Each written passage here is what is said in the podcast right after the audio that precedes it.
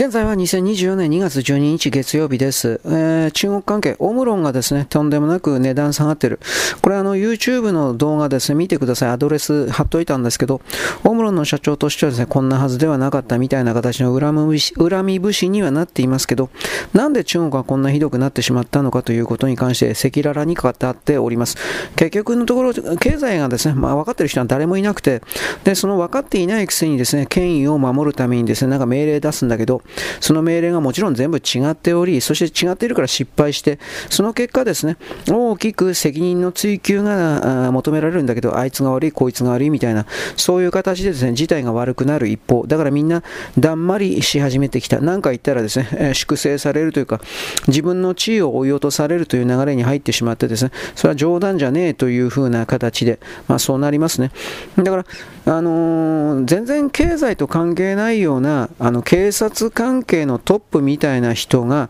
えっと、今、経済の偉い人になってるそうです。無理だろ、そんなもんどう考えたって何にも物事解決しないよとなります。で、そういう風になってます。だから、これから中国の経済というのはもちろんどんどんどんどんと落ちていくわけです。富裕層だけが日本にやってくるとか爆買いとかうんぬんとか言うけど、その爆買いも多分しないでしょう。各地方の観光業観光業の方々というのは、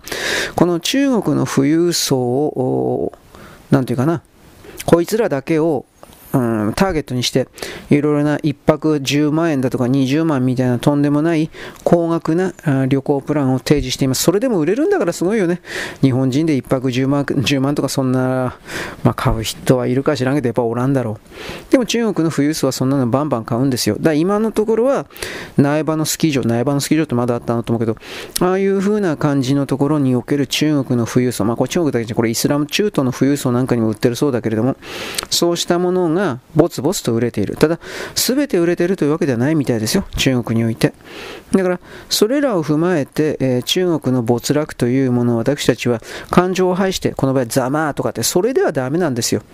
我々日本はバブル崩壊した時に同じような思いをしたけれども、そのことにおいての学問的な価値中立的な分析がなされていたとはまだ言い難い。誰が悪い、誰が悪い、竹中平蔵が悪いとかそんなことばっかり言ってるけど、竹中平蔵という人に対して強強く言ってる人っていうのは僕はまあ大体在日南北とか中国だとかそういうふうな関係者だと本当に思ってます。なぜならば彼らは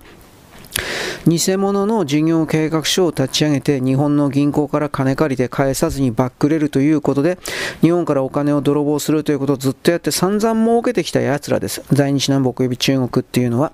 だからそうした人々が自分たちの儲けの種を盗まれて破壊されたということで竹中さんに対してですね、えー、竹中さんという人もはっきり言ってこの今竹中さんって言ったけどそんなね、そういう言葉で表現されるようないい人だとは僕は全く思っておりませんけれどもしかし結果としてこれの不良債権処理のやり方でですね、これは中韓、北朝鮮、在日南北みたいな存在の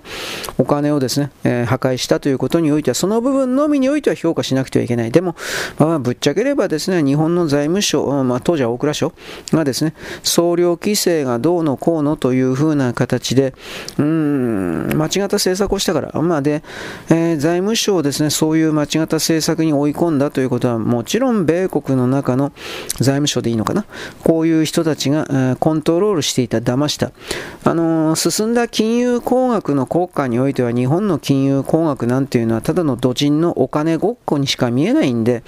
どうとでも難しく見えるような理論を使ってコントロールできたでしょうという見方を私は持っておりますから、あれらのですね、えー、総量規制がどうのこうのという動きというのは、やっぱりこれはアメリカのですね、えー、謀略というか仕掛けられて日本がですね、二度と立ち上がることができないように経済的にガタガタにするということを仕掛けた。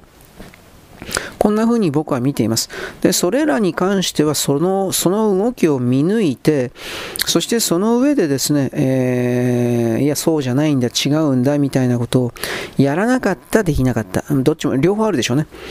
うん当時の日銀を含めるような大蔵省を含めるようなそれらの中に米国が仕掛けたこれらの金融爆弾と言われているものの中身を、見破ってそして我々は我々の道を行くんだ。もちろんあなたたち米国を切り捨てるだとか協力しないとは言わないけれども我々は我々のやり方でやるんだみたいな形で跳ね返すことをしなかった。それが結局のところですね失われた30年とかっていう言葉で、えー、表現されるような流れに入ってしまったという言い方はできるでしょう。だけどもうその世界の様相は変わり、米国は中国を大きく育てすぎたということに関してもう間違えてしまった。これをですね、日本に金を中略というか突っ込むことによって取り返すというか、状況をひっくり返すというか、を仕掛けているわけです。これを、このチャンスを生かさないといけない。しかし、米国というのはいつも言うけど、敵を間違える本当の天才だなと、こいつは本当にどう考え、何考えてると思ったりもする私でございます。はい、よろしく。ごきげんよう。